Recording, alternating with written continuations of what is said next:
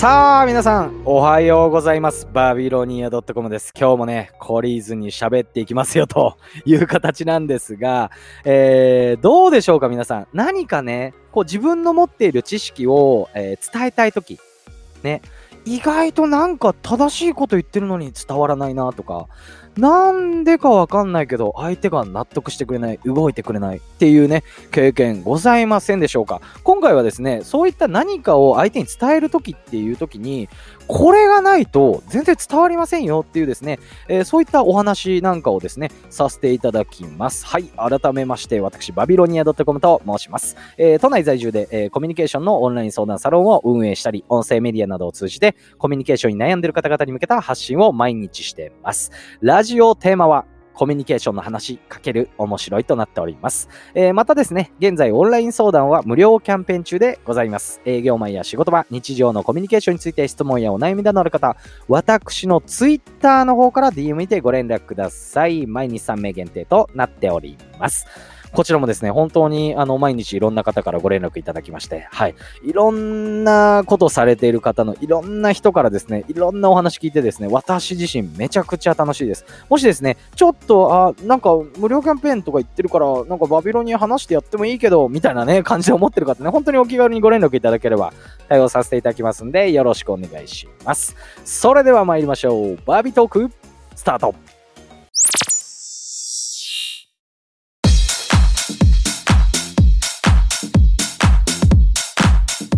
さあ皆さんね、どうでしょうか？冒頭でもね、お話しさせていただきましたけども、相手に何かを伝えたいとき、これね、結構、まあ難しいですよね。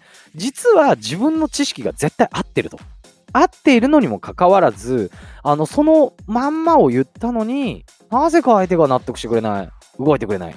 これね、えー、まあ言ってしまえば、あの、人ってね、聞いたことあると思うんですけども、正しいことを言っても、人って動かないんですよ。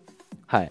まあ、例え話なんですけれども、まあ、私の場合というかね、皆さんも学生時代ちょっと経験あるかわかんないですけど、なんかこうね、親御さんでもいいですし、学校の先生、どうですか？あんまりね、好きじゃない学校の先生がね、いきなり、お前ら勉強しろみたいなね そんな言い方する先生いないと思いますけど、大人になってから困るぞみたいなね。もうね、なんかもう熱血の松岡修造さんかみたいなね、感じかもしんないですけど、はい。まあ、学校の先生がね、いきなりね、あんまり好きじゃない先生が勉強しろ大人になってから困るぞみたいなね。うん。これ実際、合ってますよね。はい。身に染みて私も思います。もっと勉強しとけばよかったなーって本当に思ってます。はい。あの、合ってますよね。でも、動かないんですよ。みんな勉強しないんですよ。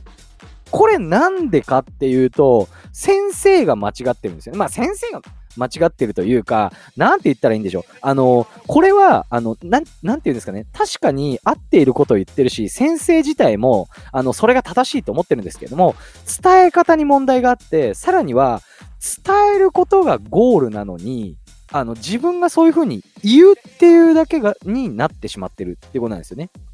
はい。これ、あの、ちゃんと解説させていただくと、要は、伝えることがゴール。要は、その勉強が大切だから、今はちゃんと勉強しなきゃいけないっていうふうに生徒が思って行動してくれる。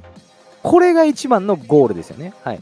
なんで、道中は何でもいいんですよね。変にね、いきなりどうですか？皆さんね、親御さんでもいいですよ。さっき言った通り。いきなりね、あの、部活で、じゃあ、例えば帰ってきましたと。疲れて今日は練習頑張ったと。先生にも褒められて、うわ、でも疲れて明日からまた学校かと。はい。そうなってる時にね、いきなりもう、玄関を開けて開口一番に親が来て、あんた勉強ちゃんとやってんの？みたいな。いきなりみたいな。いきなり勉強。今俺疲れて帰ってきたみたいなね。感じなのにもかかわらず、お母さんはママは、みたいなね。感じ。ね、そんないきなり言われたら疲れてたのに、うるさいよってなっちゃいますよね。はい。要は、そういうふうにちゃんと伝えることがゴールなんですよね。うん。だからこそ、実はですね、相手に何かが伝わるときって、ワンクッション何かが挟まれてるんですよ。その何かとは一体何かという話なんですよね。うん。皆さんね、このワンクッションって何だと思いますか？要は何かこう言ったと。言って何かが挟まっていて、そして相手が動いてくれる。伝わった。この間に挟まっているものっていうのは、まあ一体何かっていうと、要はこれは信頼関係が築、信頼関係を築くっていうことなんですよね。はい。まず、あの、何かこうね、いきなりさっき言った通り、なんかいきなりわーって言ったとしても、いやいやいやいや、何言っちゃってんの？ってなりますよね。はい。結構これ陥りがちなのが、頭のいい方ってね、結構そういう風に、あの、もういろんなこと知ってますし、なんかね、こう、正しい知識っていうのをね、結構知ってらっしゃるじゃないですか。はい。これが別に悪いとかそういうわけじゃなくて、あの、それがもったいないですよっていう話なんですよね。うん。まずはそういうふうにね、何かこう知識だったりとか、こういうふうに相手は絶対にこういうふうにやって、やった方がいいし、それが実際正しいんですよ。正しいんですけれども、人間は正しいことで言ったところで動かないんですよね。まあ、要は伝え方っていうこともそうなんですが、その前にまずは信頼関係を築こうよと。はい。まあ、信頼関係といっても、まあ、いきなりね、そんな一長一短でできるもんではないんで、まあ、要するにですね、まずは相手の話をしっかり聞くだったりとか、小さい行動で言うと、要はね、相手が状況、どういう状況なのかっていうのをしっかり理解してあげる。なんてのもね、結構信頼関係につながりますよね。じゃあさっきのね、えー、部活でくたくたに帰ってきた A 太郎、A 君ですよ。え、A 太郎とか言っちゃいそうでしたけど、今、A 太郎って何みたいな。太郎君でいいですわ。太郎君が帰ってきましたって、うわ、疲れたな。今日部活でもうまくいかなかったし、明日からの、うわー、みたいな。勉強予習やってねみたいな感じで、ただいまーって帰ってきたら、あんた大丈夫なの？みたいな感じでね、いきなり言われたら、何も分かってないよ、うちの母ちゃんは。ってなっちゃいますよね。なんで、要するにね、どうすればよかったかと。その状況でのお母さんは。はい。帰ってきたら、あ、今日もちゃんと疲れて部活も頑張ってきたんだねと。はい。いきなりはね、そんなもちろん勉強をやらなきゃいけないと。予習もやってない、えー、子供に対してね、もちろん何か注意しなきゃいけないですけども、いきなり言ってはダメだと。はい。で、ご飯食べながらね、勉強どうなの？みたいな、あの部活も頑張ってるわね？みたいな感じで、で、あのー、あ、そういえば勉強の方は大丈夫？みたいな。感じでね、ちゃんと予習した方がね、あのー、将来のためになると思うから部活もね、勉強も両方あなたは頑張れるんだから頑張りなさい。なんて言われたらどうですか？そんな言い方されたらもう、あ、母ちゃん、あれなんだな、部活俺が頑張ってんの分かってくれてんだなって、そんな母ちゃんが言うし、まあ勉強も確かにまあ、俺なんとなく頑張れそうだし、あ、まあちょっとはやるか、みたいな気持ちになりますよね。うん。少なからず言えることは、いきなりね、玄関を開けた開口一番に怒鳴られるよりは確実にこっちの方がいいですよ、と言った話なんですよね。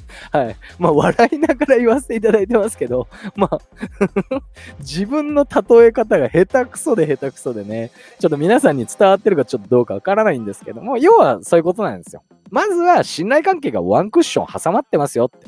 自分がもちろん正しいんですよ。あなたが正しいんですよ。正しいんだけれども、まずは信頼関係を築きましょうよっていうことですね。えー、今回はその、えー、ワンクッションとは何かっていうことをですね、えー、大切なお話させていただきました。はい。